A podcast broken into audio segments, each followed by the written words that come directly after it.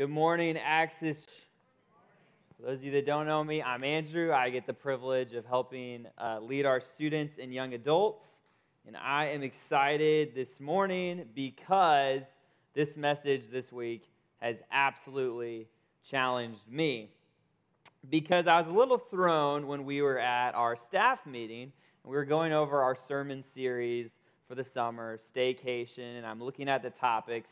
I knew there was a week that Josh and Stephen would be out, and I look at the topic I'm going to receive. I find the word courage. Somehow I'm supposed to talk about courage.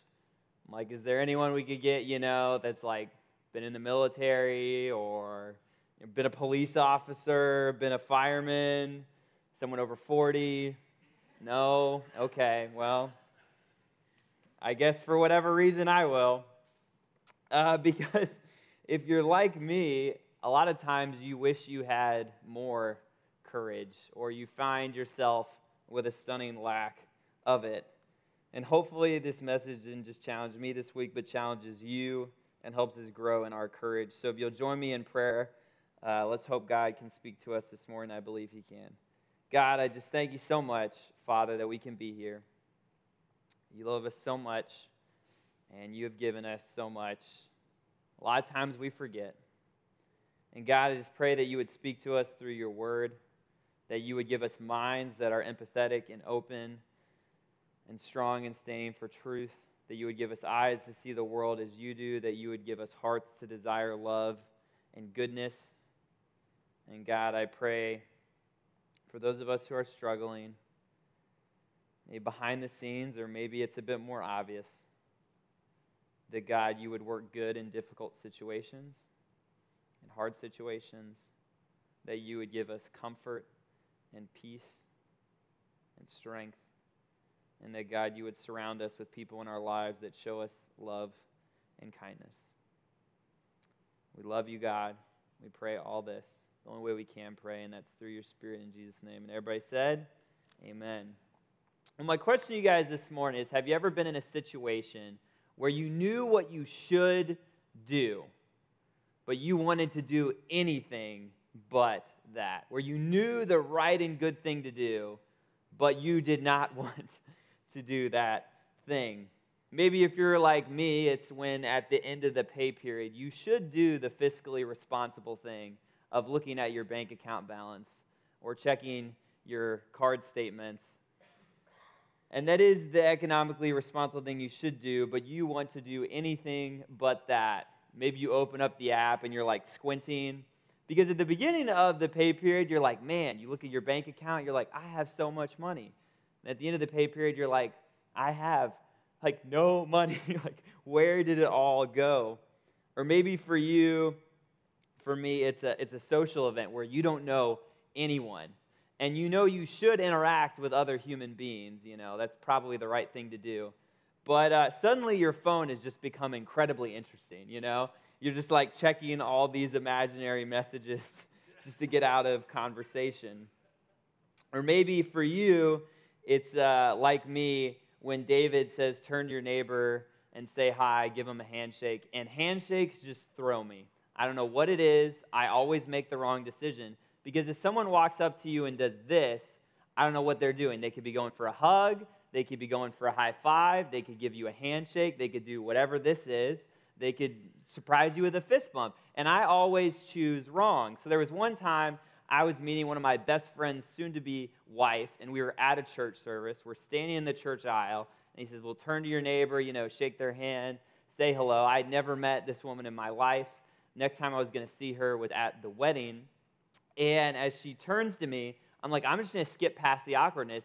I'm just to go straight for a hug, just like all out. And so I just go, boom. I realized she was going for a handshake, and her hand became crumpled into my abdomen as I squeezed this woman I had never met, didn't know, and her hand is like all the way up in my chest. And uh, yeah. And then the pastor said, All right, everybody take a seat. And uh, we didn't talk for the next hour as we stood right next to each other. So that happened. So maybe you're like me, and uh, even handshakes can put a little fear and anxiety in your heart. But all these situations, maybe humorous, maybe not as much. When we know the right and good thing we should do and want to do anything but that. I think we all want the ability, the gumption, the will to choose what we should do. Maybe it's more deep scenarios like when we know we should stand up for the truth, when we know we should challenge our friend or family member with what's best for their lives, when we know we should make a difficult decision that may be riskier and not as easy, but it's the right thing to do. Those are the times where I think we all need that gumption and that will to choose what we should do. Well, I'm hoping we find that this morning. And we find Moses in very similar situations in Hebrews chapter 11, verses 23 to 38. It tells the story of Moses and all these people in the Old Testament. And it describes the writer in Hebrews who's writing to a group of Jewish followers of the way in the Roman Empire. They're spread all throughout in the first century uh, AD. These followers of this new thing called the way, which was there is this carpenter named Jesus of Nazareth who was telling people how God was much more personal and knowable than people ever thought, and who loved them completely and had died on a cross. These followers throughout the Roman Empire were struggling. And so the writer in Hebrews tells them these stories that many of them had probably heard of this hero of the faith named Moses and the courage he showed when he did what he should do, even when he didn't want to. And we read of those tales starting in verse 23. It says, It was by faith that Moses' parents hid him for three months when he was born. They saw that God had given them an unusual child, or in some translations, a unique or not ordinary child, and they were not afraid to disobey the king's command. It was by faith that Moses, when he grew up, refused to be called the son of Pharaoh's daughter. He chose to share the oppression of God's people instead of enjoying the fleeting pleasures of sin. He thought it was better to suffer for the sake of Christ than to own the treasures of Egypt. For he was looking ahead to his great reward. It was by faith that Moses left the land of Egypt, not fearing the king's anger. He kept right on going because he kept his eyes on the one who is invisible. It was by faith that Moses commanded the people of Israel to keep the Passover and to sprinkle blood on the doorstep post so this angel of death would not kill their firstborn sons. We see again and again in this verses that Moses is making the decision of what he should do instead of what he wants to do. We also find a story like this that has been passed down from the early 1900s during World War II. There was a young boy, and he and his siblings were playing on the riverbank, and his two sisters were suddenly attacked unimaginably by a massive wolf. This young boy manages miraculously to find a sword nearby and plunged it into the wolf's heart. And we hear these cool stories of courageous heroes, whether in fantasy tales or in the Bible, heroes of the faith. And these heroes display courage of choosing what you should do even when you don't want to. And I think a lot of times we confuse ourselves and think courage is just that, only reserved for heroes and stories. But Franklin Roosevelt once wrote about courage, and he said, Courage is not the absence of fear, but rather the assessment that something else is more important than fear. And that is a decision that we can all make. You see, the writer of Hebrews was writing not just to tell people about Moses to admire how much of a hero he was, but to inspire everyday, ordinary people in the Roman world to find courage in themselves.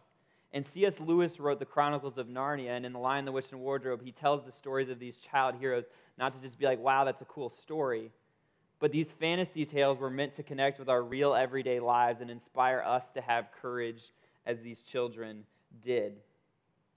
We all have the capability of courage because we are all human and because we are all special. You have the capability of courage because you are special. You might say, well, that sounds a little weird because often in these uh, fantasy tales like Harry Potter and Chronicles of Narnia, the heroes are always the special one, right? They're always the chosen one. There's always some sort of prophecy. And in our own lives, it doesn't really feel like there's any prophecies about us or anything special. But what's interesting is in the Chronicles of Narnia, the prophecy that makes these children so special is that they are sons of Adam and daughters of Eve. And that enables them to have this special designation of eventually becoming kings and queens ruling over Narnia. Well, all it means to be a son of Adam and daughter of Eve is simply being a human. And we all have that special designation ourselves.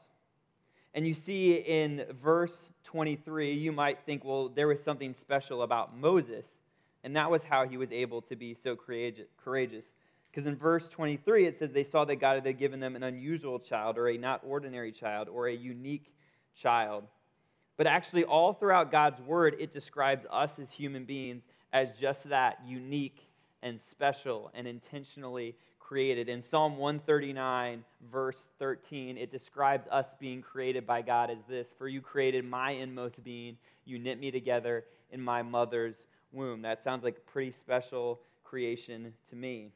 And in the book of Genesis, God describes creating human beings as this when he said, Let us make mankind in our image, in our likeness, so that they may rule over the fish in the sea and the birds in the sky, over the livestock and all the wild animals, and over all the creatures that move along the ground. God created us with special designation and God likeness within us, and that gives us the capability of courage within us. And you might say, well, cool, I know God's word says I have this within me, but a lot of times I don't really feel like I do. I, I don't feel at all like I do. But neither did Peter in Chronicles of Narnia. That's the point. When C.S. Lewis in The Lion, the Witch, and the Wardrobe said this about Peter when he faced the wolf, says, Peter did not feel very brave. Indeed, he felt he was going to be sick. But that made no difference to what he had to do. Courage is not about feeling brave or feeling that we have it within us. It's actually just the opposite. Courage means we do have fear. We do want to make the weaker, easier decision, but we can still make that right choice. A lot of times we confuse bravery with courage. You see, bravery is a quality, a trait someone can have. So you might say, well, I'm not very brave, but courage is merely a decision or a choice.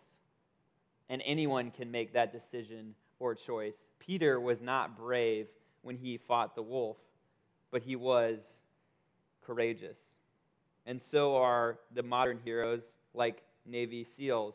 And a lot of them times we make these people out to be these unafraid, ironclad soldiers that aren't afraid of anything. But if you talk to someone like John Sanchez, he will tell you just the opposite that on those missions, they were in fact very afraid, but that made no difference into what they had to do. Courage is a choice, and we all have all have the capability to make it. But courage is not easy. And we see that in Moses' story. I mean, look at the options he is given, starting in verse 24. It says, It was by faith that Moses, when he grew up, refused to be called the son of Pharaoh's daughter. He chose to share the oppression of God's people instead of enjoying the fleeting pleasures of sin.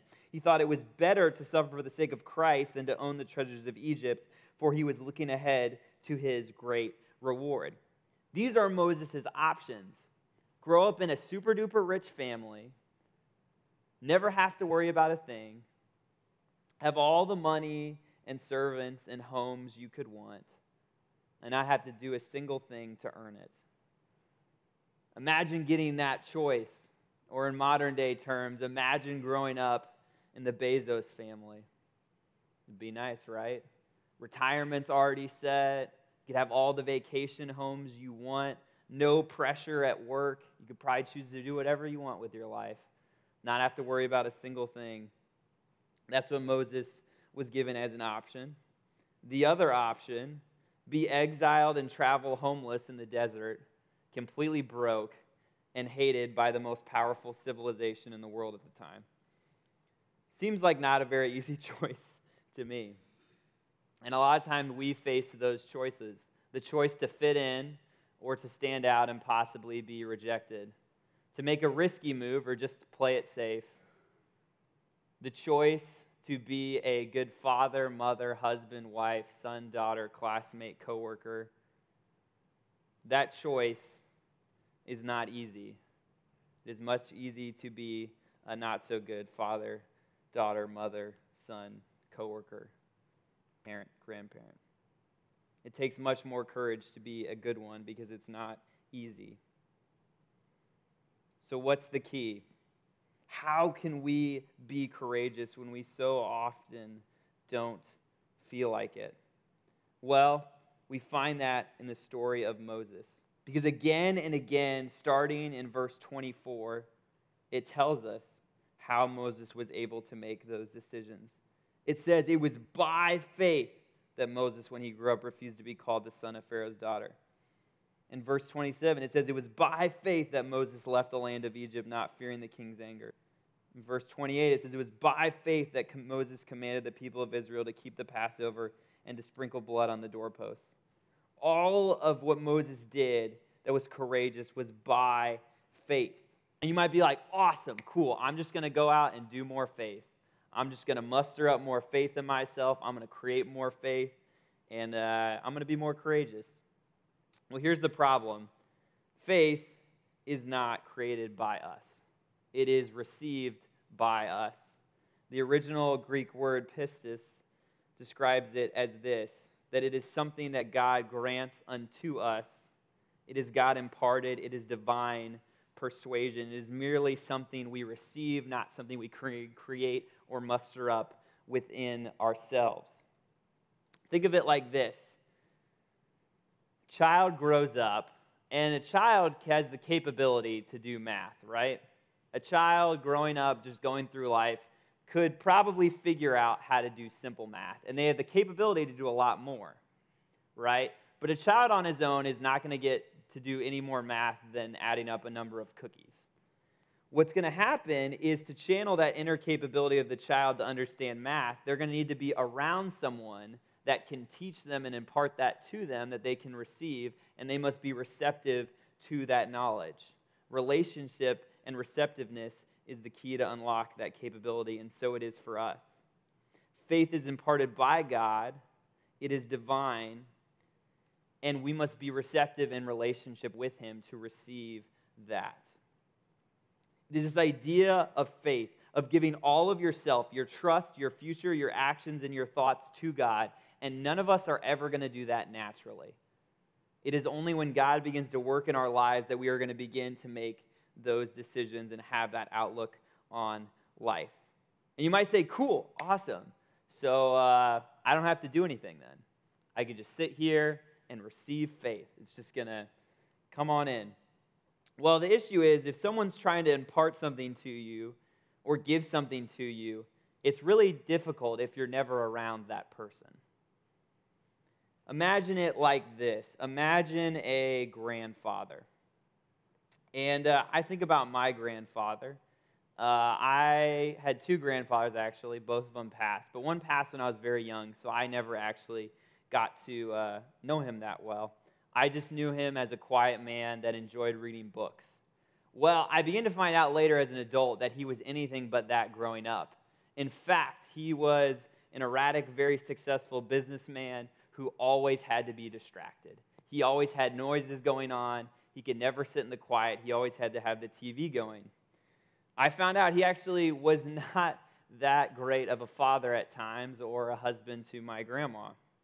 If you watch any TV show or movie about the businessman that probably cares a little too much about business and not enough about his family and kids, that was what I've heard is what my grandpa was like. And so it's always fascinated how me how he made this change in his life. Because later in life he found Christ and became this book reading theologian. He had an entire office and library of books and he was a very quiet, mild-mannered man. And it's never connected to me how in the world that happened. Well, I got the opportunity to understand when uh, two years ago at Christmas I received a book. And it was a book written from my grandfather uh, to me and his fellow grandchildren. And it was about his understanding of life and his rules for life. Now, here's the thing my grandfather could have been trying to impart and give that wisdom to me if I never read the book, that's never going to happen. No matter how good he is, no matter how wise he is, no matter how well meaning he is. If I never read the book, nothing is going to be given to me. And so it is with God. If we're never around him, if we're never talking to him or his people or reading what he's written to us, it's going to be very hard to receive anything from Him. So you might say, okay, well, I'll just be around God, but you also have to be receptive to God. We've all been in a conversation where someone is technically talking to you, but is really not that interested. And sometimes I think people can be like that with faith and with God. We all know people where it seems like they grew up around church and around Christians, maybe even went to a Christian school. And we're like, what happened? Well, someone can be around someone all they want, but if they're never receptive to them, nothing is ever going to happen. We must both be around God in relationship with Him and receptive to what He is trying to tell us. And that's what we see in the life of Moses. Moses is constantly in conversation with God, going to his holy place, asking Him for help, for guidance, sometimes expressing doubt and frustration and confusion. And he didn't always make the right choice, but he knew God well. We see that in the life of David. David spent so much time around God, was so receptive to God that God called him in the book of Acts and 1 Samuel a man after God's own heart. That he was so around God and influenced by him that he had the very heart of God. What's interesting, though, is David and Moses still made massive mistakes and we can actually read about them. But that made no difference to the heart they had being around God.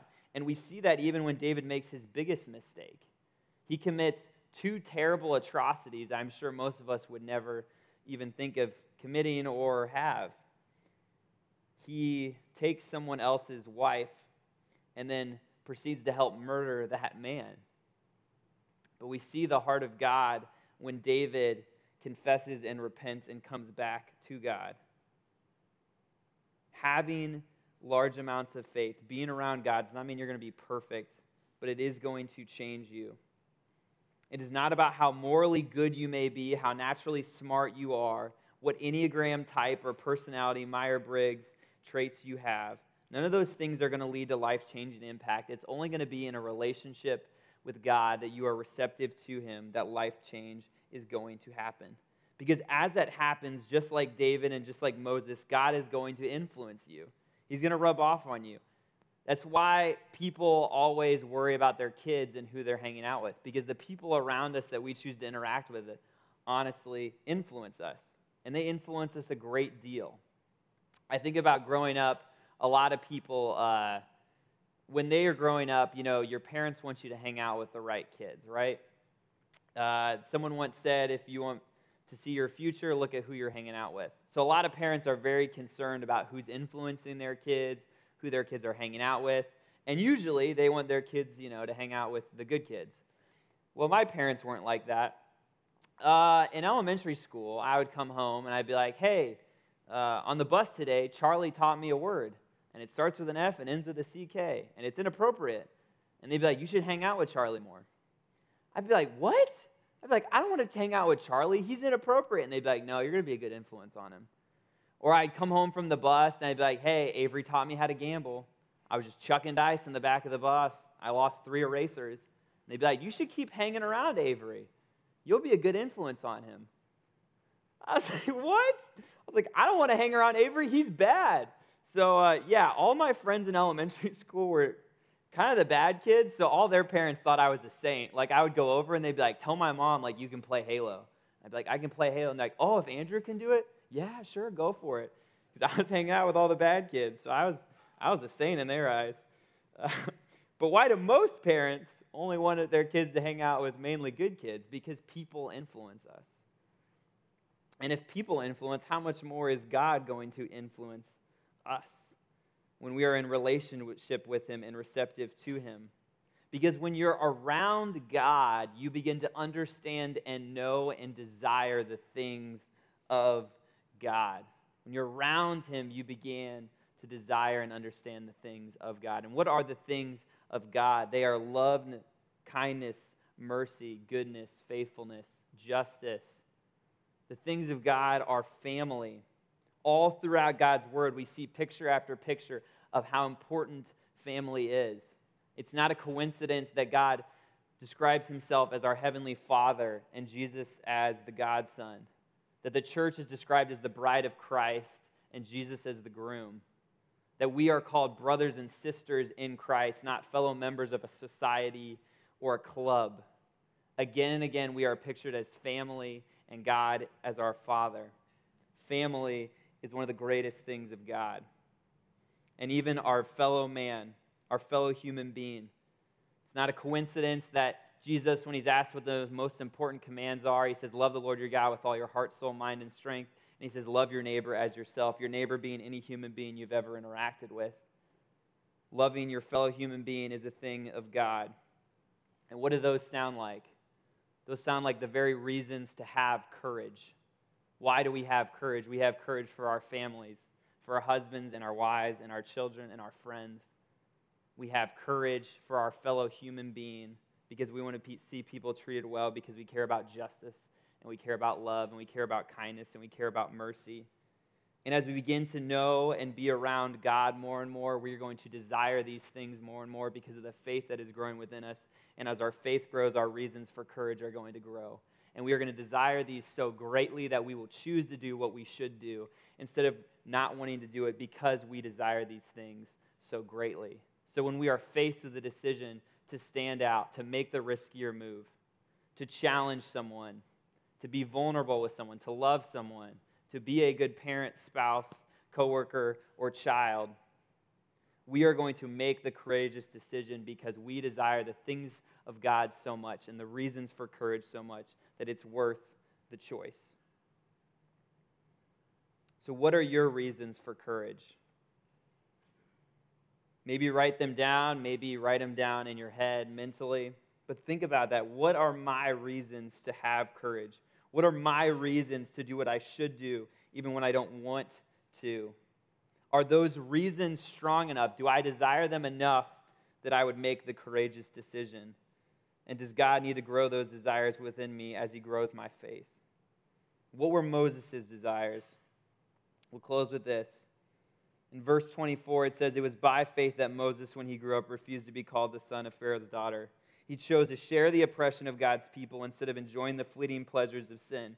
He thought it was better to suffer for the sake of Christ than to own the treasures of Egypt, for he was looking ahead to his great reward. It was by faith that Moses left the land of Egypt, not fearing the king's anger. He kept right on going because he kept his eyes on the one who is invisible. It was by faith that Moses commanded the people of Israel to keep the Passover and to sprinkle blood on the doorpost that the angel of death would not kill their firstborn sons.